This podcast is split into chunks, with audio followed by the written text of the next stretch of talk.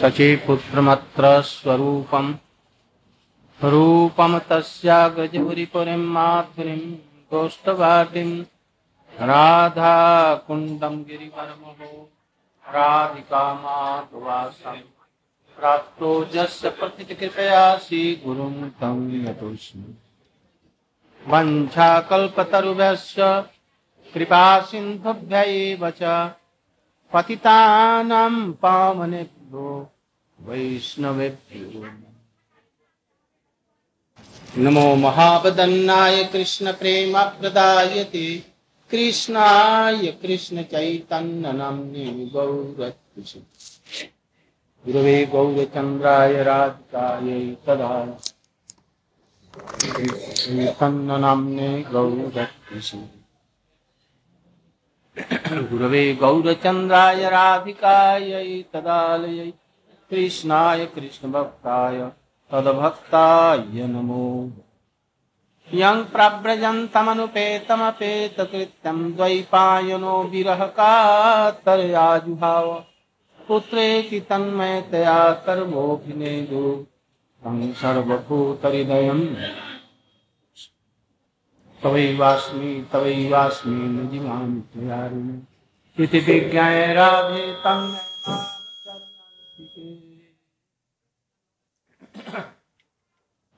भगवत कृपा से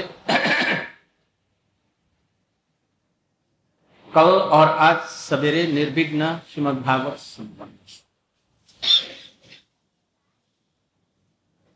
कल हम लोगों ने प्रथम स्कंद की लीला संक्षेप में समाप्त की। उसके महात्मा बतलाए, सवेरे द्वितीय स्कंद की लीला बतलाई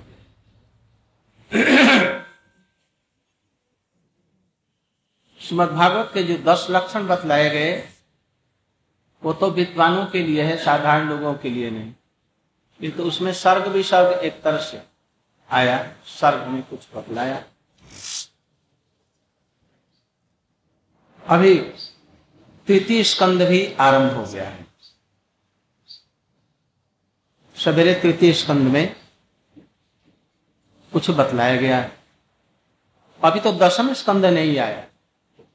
किंतु तृतीय स्कंद में हम देखते हैं कि कृष्ण की सारी लीलाओं का वर्णन उसमें आ गया। करीब करीब उसमें जन्म लीला से लेकर और दसम स्कंद के द्वारका लीला तक सभी लीलाओं का सूत्र उसमें इसी तरह से कोई किसी किसी का कहना है कि श्रीमद् भागवत में कहीं भी राधा जी के नाम का उल्लेख नहीं है। और कृष्ण के लीलाओं का केवल दसम स्कंद में ही वर्णन है और जगह नहीं है। व्यास जी ने इस तरह का एक श्लोक भी लिखा है किंतु इसका यह तात्पर्य नहीं है किंतु मालूम होता है। कथा इमास्ते याद है? कथिता महीयसाम हाँ। विताय लोके परेशान विज्ञान वैराग्य विवेक्षया विभो। इस श्लोक का ये तात्पर्य है साधारण रूप में कि इसमें हमने बड़े बड़े राजपुरुषों के चरित्र लिखे हैं। बड़े बड़े राजपुरुषों का। जैसे पृथु महाराज, ऋषभ देव, भरत महाराज सूर्य वंश के चंद्र वंश के बड़े बड़े नरेशों का, जदू इत्यादि का हमने नाम उल्लेख किया है। महाराज हरिश्चंद्र का भी उल्लेख किया है। दशरथ इत्यादि का भी नाम हमने उल्लेख इसमें सभी परमार्थ नहीं है। ये तो ज्ञान और वैराग्य की वृद्धि के लिए उदाहरण देने के लिए है। बचोर विभूति न तो पारमार्थ है। ये बाक विभूति है। बाक विभूति मैंने क्या है? ये घोड़ा जो जा रहा है, ये आकाश में उड़ रहा है। अरे घोड़ा कहीं आकाश में उड़ता है, ये तो बाघ विभूति है। आकाश में रंग बिरंगे फूल खिल रहे थे। ये तो बाघ विभूति है। न तो पारमार्थ पारमार्थ इसमें नहीं है, केवल ज्ञान वैराग्य की शिक्षा के। और दसवें स्कंद के लिए पीछे से ये लिखा है, इसमें रस भरा पड़ा है।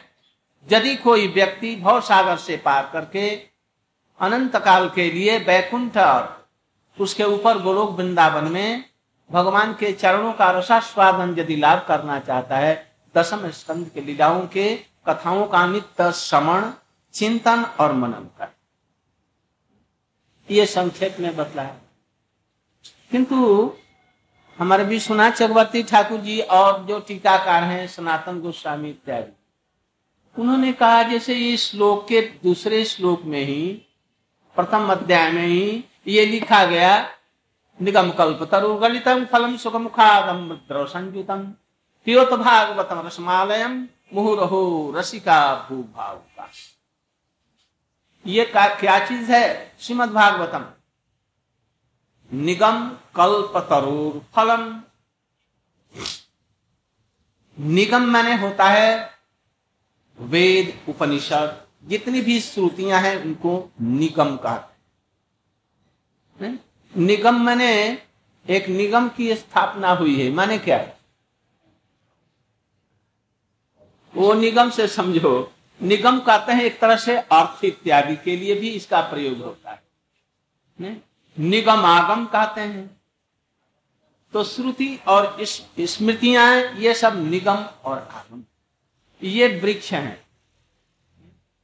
उपनिषद इत्यादि इसकी शाखाएँ हैं। गोपाल तापनी इत्यादि, इसके पत्ते इत्यादि हैं। गोपाल तापनी है, और और उपनिषद सब हैं, ये सब पत्ते हैं। और उसमें फल लग गया वो फल क्या है? नौवें स्कंद तक भागवत। और दसवें स्कंद क्या है? वही पका फल हो गया। और इसमें गुठली नहीं है, और उसमें रेशे जो दांत में लग जाते हैं, वो नहीं है, न छिलके हैं। उसमें फेंकने लायक कोई चीज़ नहीं है। निगम कल्प तरोर गलितंग फलम सुख मुखाद अमृत द्रव संयुत ये गोलोक वृंदावन से आ रहा था, गिर रहा था। तो इतने दूर से गिरा और फट करके रस इधर उधर क्यों नहीं चला गया? इसलिए नहीं चला गया। हमारे गुरु परंपरा के माध्यम से वो आ रहा है वहाँ से। सुख जी कौन है? कल बतलाया था ना? वो तो गोलोक वृंदावन के ही हैं। उनको यदि बात भी दिया जाए तो ये कृष्ण स्वयं ये फल के देने वाले हैं। कृष्ण के चरण कमल रूपी वृक्ष की टहनियों पर ये लता फैली है प्रेम की प्रेम की डालियाँ। और वहाँ से ये फल पकता है और गिरता है। जब वो गिरा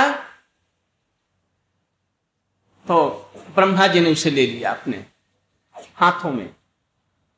फिर उन्होंने छोड़ दिया तो वो आया नारद जी के हाथ वहाँ से उन्होंने, वो खड़े हैं वहाँ से। गोलोक से लगी हुई है, कतार लगी हुई है। वहाँ से वो दे रहे हैं, ऐसे लिया और इस हाथ से नीचे दे रहे हैं। वो नारद जी को दिया। नारद जी ने अपने दाहिने हाथ से लेकर के बाएँ हाथ में रख करके नीचे व्यास जी को दिया। व्यास जी ने लिया और सुखदेव गोस्वामी को, सुखदेव गोस्वामी ने, सुख गोस्वामी को।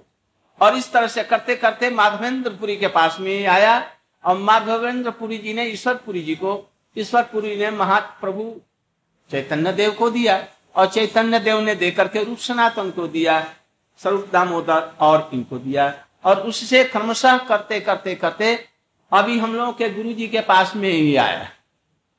उन्होंने देखा जी, यह सब कच्चे हैं। ये कच्चे हैं, क्या करें? ये फल देखी न। विचार ही करते थे तो हम लोगों को अच्छा अभी अभी तुम लोग छोटा है, अभी उत्तराधिकारी नहीं, अभी क्या? उम्र नहीं हुई है बड़ी, क्या नाबालिग अभी नाबालिग है। अभी मत देखना। ये चे, ये जो है, बक्सा मत खोलो अभी। खबरदार भागवत मत पढ़ना। वो कहते थे ना? क्यों कहते थे? ये अभी छोटे बच्चे हैं नादान। नहीं समझे। जब बड़ा होना ये नहीं कहा, वो तो समझेगा नहीं, इसलिए नहीं कहा जैसे बड़ा। तुम बड़ा होना तो इसको खोलना कुछ तो बेटा क्या करेगा? जब बड़ा हो जाएगा, बीस वर्ष का, बाईस वर्ष का, चौबीस वर्ष का देखा भाई घर में तो कुछ खाने के लिए है नहीं। पिताजी ने हमारे लिए कुछ छोड़ा कि नहीं? किशन भाई तुम्हारे पिताजी तो बड़े धनी थे। तो, तो उन्होंने कुछ छोड़ा नहीं। अरे पूरब की तरफ़ में खोदना कुछ दक्षिण में मत खोदना। दक्षिण में खोदेगा तो क्या होगा? खड्डे भीमरूल ये इत्यादि निकलेंगे और तुम्हें काट देंगे। उत्तर में खोले गया तो जक्ष है। खा जाएगा। और पश्चिम में एक अजगर है यदि खोदा काट देगा पूरा में थोड़ी जगह पर खोदेगा थोड़ा सा संधान मिला हम लोगों ने थोड़ा सा अधिक नहीं। वो हम लोगों के लिए बहुत यथेष्ट हो गया। इस तरह से वो फूटा नहीं। जब तक सुखदेव गोस्वामी का है तब तक का इसमें वर्णन है पीछे वाला वर्णन नहीं है। तो सुखदेव गोस्वामी जी वंदना करते हैं अपनी गुरु परंपरा के माध्यम से इस फल की वंदना करते हैं। निगम कल्प तरोर गलितंग फलम। फल कैसा है? कच्चा नहीं। सूर्य के किरणों से तप कर एकदम पीला हो गया है। नरम हो गया है। आकाश में ही। सुगंध से भरपूर हो गया है। सुख को कोई दे न दे, अपने लुब्ध हो करके वहाँ पर पहुँच गया। चोच भिड़ा दी। और उसमें सुंदर, मधुर स्वाद था इसमें तो गुठली और छिलका है नहीं। इसलिए कहते हैं रसिका भूभाव का। है? क्या? पिवत भागवतम रसमालयम भूभाव का। कहते हैं, अरे ये तो रस से भरा पड़ा है? घर का कार्बाइड दे करके पकाया हुआ नहीं है। अभी आम, केले, अमरूद और जितने भी फल है, आजकल कार्बाइड दे करके पकाए जाते हैं, उनमें कोई टेस्ट नहीं रहता, रस नहीं ये सूर्य की किरणों से पके हुए। सूर्य की किरणें ये विरह है, कृष्ण ही सूर्य वहाँ है। और उनकी विरहों से ये पका हुआ ये मधुर कोई भी रेशा, अंगूठी, कुछ भी इसमें नहीं है। केवल रस ही रस वहाँ से आ रहा। नीचे गिरता तब तो फटता। एक के मुख से, एक के मुख से एकदम ऐसे ही चलता हुआ। इसको कहते हैं, हे रसी के, रसी, हे भावुक लोग, आप आलय तक, इसका पान। आलय मैंने? इस जगत में देहावसान होता है। आदमी मरते हैं। कि इस जगत में मरते तक पढ़ो। या इसकी कथा मरते तक एक दिन भी मत छो, छोड़ो। इसका निरंतर पान करो। ये साधारण लोगों के लिए, और रसिक और भावुक के लिए, रसिक कौन है? कृष्ण ही रस है। अखिल रसामित सिंधु इस रस को सबसे अधिक कौन पान करता है? ब्रज में गोपिया पान। उससे थोड़ा सा जो रह जाता है, जसोदा मैया, नंद बाबा बासल रस में पान करते हैं। उससे थोड़ा सा और छिटका हुआ सिदाम सुबल इत्यादि पीते हैं। उससे भी रह गया तो चित्र, पित्रक इत्यादि, ये सब लोग पान उनसे भी थोड़ा सा रह जाता है, अत्यंत थोड़ा सा, न? तो वो लोग सनत सनंदन सनत कुमार समाधि में थोड़ा सा अनुभव करते हैं, पान नहीं करते अनुभव। ये ऐसा सुंदर रस। किंतु कहते हे रसिक जन रसिक कौन है? जो उनके अनुगत्य में भजन करते करते करते करते, अभी रागानुगा है, उनको कहा गया भाव क्योंकि भावावस्था तक वो लोग हो सकते हैं। और रसिक कौन है? जिनकी वस्तु स्थिति हो गई है। और वो लोग जदा कदाई संसार में घूमते हैं, जैसे नारद इत्यादि साजी नहीं घूमेंगे। किंतु यदि कथा होती है ना और शुद्ध भक्त लोग यदि उस कथा को कहते हैं तो किसी न किसी रूप में ये हनुमान जी भी हैं, शंकर जी भी हैं, ब्रह्मा जी भी हैं। नारद जी तो मान नहीं सकते। हो सकता है सुखदेव गोस्वामी भी अपना वेश बदल करके आ जाए। ये संभावना है, क्योंकि हम लोगों ने तुलसी कृत रामायण में पढ़ा, जब रामचंद्र जी का जन्म हुआ, होता है तो शंकर जी कहते हैं, पार्वती जी से, देखो, बड़ी एक विचित्र बात बतलाऊं, गुप्त बात बतलाऊं, जिस समय रामचंद्र जी का जन्म होता है, और बधाई के कीर्तन होने लगते हैं, दान इत्यादि होने, उस समय हम दोनों आदमी थे, मैं और काकभूषुंडी बेस बना करके मनुष्यों सा बेस बना लिया, कोई नहीं समझा उस समय हम लोग थे। उसी तरह से जब खरी कथा होती है, अरे, और की तो बात क्या? कृष्णचंद्र स्वयं रह नहीं सकते। अब जब राधा कृष्ण की कथाएँ होंगी तो राधा और कृष्ण, राधा जी भी रह सकेंगी। ये लोग नहीं रह सकते तो उनके भक्तों के रसिक की तो बात क्या? तो उन लोग को रख दो रसिक। और भावुक में हमारे समझ से अभी जिनको, अभी भाव उत्पन्न हुआ है, जैसे बिल मंगल इत्यादि हैं, ये भावुक हो सकते हैं। और नहीं तो यदि मुक्त प्रग्रह वृत्ति से यदि लिया जाए तो रसिक और भावुक दोनों एक हैं, जो भगवान के लीला रूपी रस का पान करने वाले जो ऐसे दुर्लभ महात्मा है, उन सबके लिए ये दोनों का प्रयोग हो सकता है। नहीं? इसलिए ये लोग कब तक पान करेंगे? जब तक कि हरि कथा सुनते सुनते सुनते सुनते आँखों में आँसू बरसने लगे। तब तक तो सुनेंगे। गला रुद्ध हो जाए तब तक सुनेंगे। शरीर में पुलक रोमांच हो जाए तब तक सुनेंगे। किंतु प्रलय हो गया यदि, प्रलय मैंने मूर्छा अवस्था आ गई तो उस समय तक गिर जाएँगे, समझ नहीं सकते, सुन नहीं सकते। इसलिए मूर्छा नहीं आने तक सुनो। कुछ कुछ अद्वैतवादी अर्थ करते हैं। आलयम। आलय मैंने क्या? हम जीव भी ब्रह्म हैं। और एक घटाकाश है, एक पटाकाश है। पटाकाश क्या है? एकदम संपूर्ण ये जितना आकाश, वो अखंड ब्रह्म।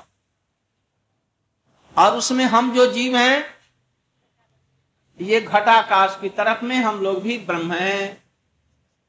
माया के वजह से ये भी गलत। हम किसी प्रकार से अभी जीव जैसे दिखते हैं। किंतु जब ज्ञान होगा तो ज्ञान के द्वारा माया हट जाएगी और हम भी ब्रह्म में ब्रह्म मिल जाएँगे। जैसे समुद्र में एक बूंद पानी मिलने से वो भी समुद्र ही बन जाता है। ऐसे ही। किंतु यह सब उदाहरण बहुत गलत है। ऐसा कभी होता नहीं। आज तक कभी ऐसा कभी हुआ ही नहीं। समुद्र में इतना बड़ा समुद्र एक बिंद पानी दे दिया जाए तो वो बढ़ेगा कि नहीं बढ़ेगा? जो मूर्ख है, कहेंगे जो बढ़ा नहीं। ज़रूर बढ़ेगा। कमेगा नहीं। एक ग्लास पानी पूरा भरा पूरा भरा हुआ है। उसमें एक बिंद पानी दे दो, क्या होगा? तो एक बूंद पानी गिर जाएगा, क्योंकि उसमें कैपेसिटी नहीं है उसमें रखने की। उसी प्रकार से यदि जीव ब्रह्म में मिलेगा तो ये जीव पहले क्या था? ब्रह्म था ना जीव था? और क्यों ये अज्ञानी हुआ? माया नाम की तीसरी चीज़ कहाँ थी? या अब कहाँ है? इन पर विचार करने से ऐसा मालूम पड़ता है, भागवत में जो कुछ लिखा है, यही परम सत्य है। वो सब सत्य नहीं है। इसलिए आलय का मतलब ये नहीं, जब तक कि ब्रह्म में लय नहीं हो जाते, तब तक इस ग्रंथ का प्रसार रस रस, देखो, रस में एक आदमी रस, रसिक है। वो रस का पान करता है। एक आदमी रस को बना करके देने वाला, एक आदमी पीने वाला, और पीता है रस को रस को पी करके आस्वादन होता है। यदि रसिक न रहे, केवल रस ही रस रहे। पहले तो ये प्रश्न होगा जी ये रस आया कहाँ से? कहाँ से आया? अपने आप कहाँ से आएगा? अरे भाई, बनाया तो जाएगा ना रस। इसलिए रस की स्थिति नहीं बनती। मान लिया कि रस है और पीने वाला नहीं है तो रसास्वादन कौन करेगा? इसलिए ये तो बनता अर्थ नहीं है। ये आलय। अर्थात तो ब्रह्म में मैं, ब्रह्म में जीव मिल गया, ब्रह्म बन गया, तब तक। उस समय ज़रूरत नहीं, इसको छोड़ दो। इसलिए अद्वैतवादी कहते हैं, सीढ़ी की ज़रूरत है। कब तक ज़रूरत है? छत पर चढ़ जाओ। छत पर चढ़ जाओ, सीढ़ी की कोई ज़रूरत नहीं। साधन करो। साधन की तब तक ज़रूरत है जब तक कि वो मिल नहीं जाए। गुरु की ज़रूरत कब तक है? जब तक कि वो साधन बतला रहे हैं। जब मैं ब्रह्म हो जाऊँगा तो गुरु की ज़रूरत क्या होगी? तो वो गुरु भी तो ब्रह्म है। अथवा एक गुरु ब्रह्म, एक शिष्य ब्रह्म, वो दोनों एक को कैसे उपदेश देंगे? इसलिए यह सब बातें गलत है। इसलिए रस की स्थिति संपूर्ण है। राधा जी हैं, रसिक। कृष्ण जी हैं, रसिक। और राधा जी हैं, रसिका। और दोनों में उनका जो प्रेम है, यह है रस। उसको भक्त लोग छक छक करके पान करते हैं। उन्हीं की लीला ही ये रस है। और भक्त लोग, भावुक लोग, रसिक भक्त लोग इसका आलय तक पान कर। इस तरह से हम लोगों की कथा आरंभ हुई। उसमें श्रीमद भागवत में ऐसा कोई भी जगह नहीं है जहाँ पर कि दसम स्कंद की लीलाओं का वर्णन नहीं। सुप्त रूप से राधा जी का नाम कहीं ज़रूर आया है। मैं तो समझता हूँ, प्रत्येक श्लोक में ही राधा जी के और कृष्ण के जुगल नाम है। जैसे प्रत्येक चौपाई में किसी न किसी रूप में र, अ, मो। र उसमें लाग गया। आ रा, मो। आकार भी रहेगा राव भी रहेगा। किसी न किसी उल्टा फेर सीधा करके देखो, कहीं ना कहीं से ज़रूर मिल जाएगा। ऐसे ही चौपाई बनी है वो। ज़रूर बनेगा राम उसी तरह से श्रीमद भागवत में ऐसा कोई श्लोक नहीं है जिसमें राधा जी और कृष्ण जी किसी न किसी रूप में। कोई कहते हैं कि राधा जी का नाम ये प्रथम, द्वितीय, तृतीय, चतुर्थ, पंचम, षष्ठ, अष्ट या दसम, एकादश कहीं है ही नहीं है। तो वो लोग रसिक तो है नहीं, भावुक तो है नहीं, कैसे इस शास्त्र को समझेंगे? उन लोगों के लिए शपथ दिया गया है, जो रसिक और भावुक नहीं, ये ग्रंथ को मत देखें। विशेष करके दशम स्कंध ना देखें। न तत् समाचरित जातु मन सपी ही अनिश्वर मन के द्वारा भी न चिंतन करें। क्यों? इसके गुढ़ जो रहस्य उनको मालूम ही नहीं होगा। एक ने कहा, तुम्हारा नाम क्या है? न? किसी का नाम अच्छा उसने कहा, कोई नाम। अब इसी को कुछ इस दूसरे रूप में कहा जाए। हमारे यहाँ एक व्यक्ति आए हैं। यहाँ पर तिलक है। पाठ के जहाँ पर प्रवचन होता है, दो ग्रंथ रखे गए हैं। उनके ठीक बीचों बीच में सामने से बैठते हैं। उनके सामने ठीक प्रदीप जलता रहता है। जाकेट पहन करके और मन लगा करके वो सुनते हैं। पारसी में उनका बेटा सुरेश एक तरफ़ है। और दूसरी तरफ़ में उनकी पत्नी, क्या नाम? मुन्नी नहीं। वो बैठी हैं। और चारों तरफ़ में उनके नाती चाती ये सब बैठे। अच्छा बतलाओ तो वो कौन है? क्या नाम है उनका? क्या नाम? तुम बतला सकता है? क्या नाम? ऐसा कोई नहीं है जो बतला सकता है। यदि कोई पूछे, जैसे आपका नाम क्या है तो राम प्रकाश इंद्र। और जब इस रूप से कोई पूछे तो दोनों में माधुर्य किसमें है? इसमें माधुर्य। वो तो डायरेक्ट हो गया, इसमें कुछ रसपस इसी तरह से ये नाम को ऐसे रखा गया है राधा जी का, जो सभी ना समझे और सभी बड़े आराम के साथ में समझ जाए। राश हो रहा था राश हो रहा था। कृष्ण गोपियों का आकर्षण किया। घरों से आ रहे। जल्दीबाजी में थी। एक बाय एक ध्वनि हुई बंसी की। अभी चाँद पूर्णिमा का अभी पूरब में थोड़ा थोड़ा उठ किरणें लाल लाल हो रही थी। सारी वृक्षावलिया और वहाँ का शीश सिंदरी मानो सिंदूरी रंग से एकदम उन्होंने लाल कर हाथ में अबीर ले लिया और अपनी प्रियसी पूर्व दिशा के मुखमंडल पर उन्होंने लगा सभी कुछ नदियों में, समुद्र में या जलाशयों में उसकी जो सुंदर आभा पड़ी चंद्र की, उगते हुए चंद्र की, कैसी रही? लाल लाल थोड़ी देर के बाद में बंसी वादन किया और सुन करके लाखों लाखों गोपियाँ दौड़ी। कोई किसी को नहीं देख रहा। अकेले अकेले दौड़ी। होश नहीं। काजल एक लगा रही थी, एक आँख में आधा लगाया, बस छोड़। आधी आँख में काजल लगा।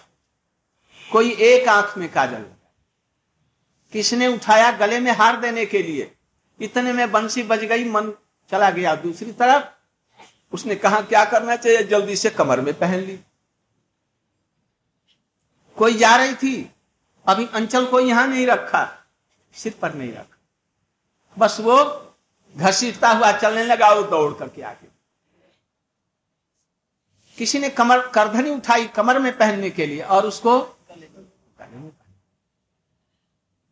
इसी इसी तरह से विपर्जय भाव से बेसूद होकर के सभी चली आए। वहाँ पर आने पर कृष्ण ने उनको बहुत समझाया, अरे, अपनी पतियों के पास में आया, चली जाओ। आप लोगों के लिए स्वागत है। मैं तो ब्रह्म हूँ ना, कृष्ण हूँ। हमको देखने के लिए आई, पूर्ण चंद्रमा का दृश्य देखने के लिए, वन का दृश्य देखने के लिए। अब घरों में लौट जाओ। वो चुपचाप कुछ बोल नहीं रही, सिर नीचे कर दिया, पैरों के अंगुलियों से मट्टी खोद लग गई। सचमुच में ये ठिठोली कर रहे हैं, ना सचमुच में ये कह रहे हैं? कुछ ठीक नहीं पाए प्रतीक्षा करेंगे और कुछ आगे कहें तो कुछ समझे तो उत्तर दें। न देखो, घर में लौटो और नहीं तो तुम्हारे पति तुम्हें खोजने आएँगे और गड़बड़ कर देंगे। जल्दी से चलो। स्त्री का पति यदि धनवान नहीं है, मूर्ख भी है, कोई कुछ कमाऊ नहीं है लंगड़ा लूल्हा भी है, गरीब भी है तो भी स्त्री को उचित है अपने पति की सेवा करे, दूसरे पुरुष के पास जाना उचित नहीं। ये महाधर्म है। ये स्वर्ग से भी भ्रष्ट करने वाला है और यहाँ पर भी बदनामी करने वाला है। जीवन को चौपट कर लौट। नहीं सुनी। उन्होंने ऐसा उत्तर प्रत्युत्तर किया, अरे आप तो गुरु हैं गुरु जी की बात मान लेनी चाहिए। हम मानते हैं ऐसा गुरु किसको मिलेगा? जो इतना सुंदर उपदेश देगा। किंतु शास्त्र में ऐसा लिखा है कि गुरु जी की पहले सेवा करो, तब भगवान की सेवा करो। तो इसलिए पहले गुरु जी की ही सेवा हो जाए, इसको ग्रहण करें। और यदि गुरु आप सेवा नहीं करते हैं भगवान से आगे और पतियों से आगे तो आपको प्रत्यवाय लगेगा। इस तरह से उनको अपने वचन में बाँध दिया। इसके बाद में रास होना आरंभ किया।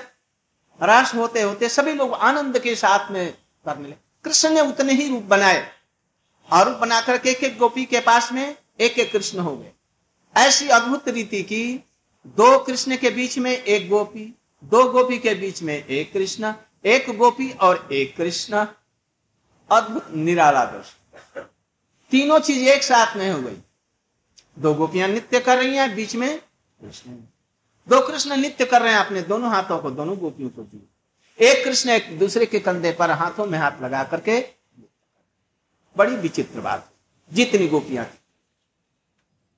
गोपियों ने सोचा, आज सब गोपियों को छोड़ करके हम यहाँ हमारे साथ ही ये नृत्य कर रहे हैं।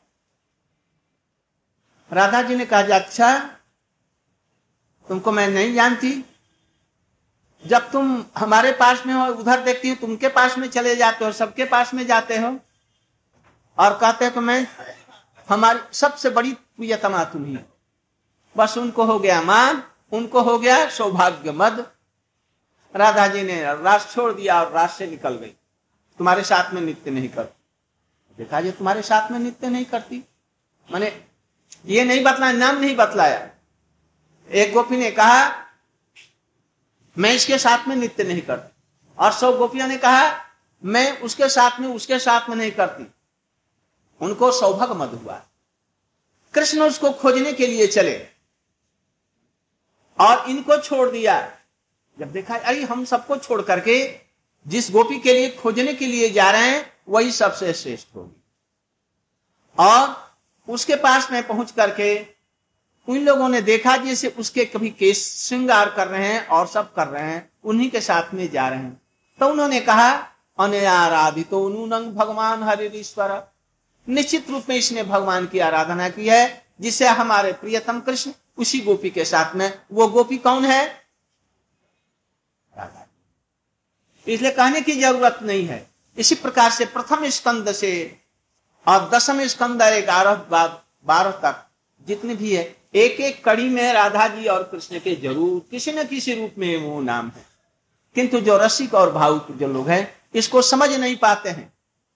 आप लोग इसको समझने की चेष्टा कर। अभी अभी ये प्रसंग आया। उद्धव जी द्वारका से चले। कृष्ण ने आदेश दिया, तुम बद्रिकाश्रम में चले जाओ। अब लीला हम संवरण करेंगे। कोई भी नहीं रहेगा। जल्दी से अर्जुन को बुलाओ। अर्जुन आया। अर्जुन का अर्जुन, हमारी पत्नियों को लेकर के तुम जल्दी से जल्दी राजभवन से निकाल करके हस्तिनापुर में अपने पास में ले जाना। वहाँ उनकी रक्षा और सेवा करना। अर्जुन गया और उनको निकाला।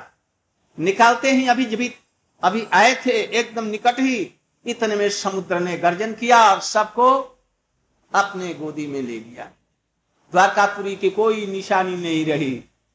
एकदम संपूर्ण से डूब गया भीतर। अर्जुन हाहाकार करने लगे। आइधर कृष्ण ने उद्धव को बुला करके उपदेश दिया और कहा कि द्वार वहाँ जाना बद्रिकाश्रम में कुछ दिन रहना। इसके बाद में श्रीमद भागवत को कैसे प्रकाश किया जाएगा, ये सब उपदेश दिए हुए वहाँ से आते हैं, कृष्ण ने लीला संवरण कर लिया। इसके बाद में कुरु जंगल देश जमुना के किनारे आए, विदुर से भेंट हुई। विदुर से भेंट होने पर जो दो चार श्लोक वहाँ के हैं अभी शुभानंद जी ने सवेरे पाठ किया। उसमें कृष्ण की बाल्यकाल से लेकर के और द्वार तक की समस्त लीलाओं का वर्णन किया है उसमें। बड़े सुंदर रूप से उसमें पूरा भागवत ही आ गया है, जिसमें उन्होंने कहते कहते कहते प्रेम में अधीर होकर के कहते हैं आज कृष्ण ने हमें वंचित कर दिया। कृष्ण के बिना हम रह नहीं सकते थे। ओ, जिन्होंने ब्रज में जाकर के कैसी बंसी बजाई रास इत्यादि के द्वारा समस्त ब्रजवासियों को मुग्ध कर दिया। जो द्वारका में आकर के हमको इतना स्नेह दिया, सब लोगों को स्नेह दिया, आज हमें ठक करके चले गए। आज उनके अभाव में हमारी कोई शक्ति नहीं रही। अर्जुन के लिए तो सुना है ना? इन स्त्रियों को लेकर के जब जा रहे थे, कुछ बाल वाले लठिया लेकर के आए और उनका वो धनुष, ये सब तोड़ फोड़ करके और ऐसे ही उनको गायक जैसे हाँक करके लेकर के चले। अर्जुन भी विलाप कर रहे इस तरह से कृष्ण, जितनी शक्ति है, कृष्ण की शक्ति है। उन्हीं की शक्ति से, वो शक्ति कौन है? श्रीमती राधिका जी पूर्ण शक्ति है। वही अपनी आंशिक शक्ति से जगत को बचाए दे रहा इसलिए कृष्ण लीलाओं का स्मरण कर रहे हैं, रो रहे हैं और विलाप कर रहे हैं।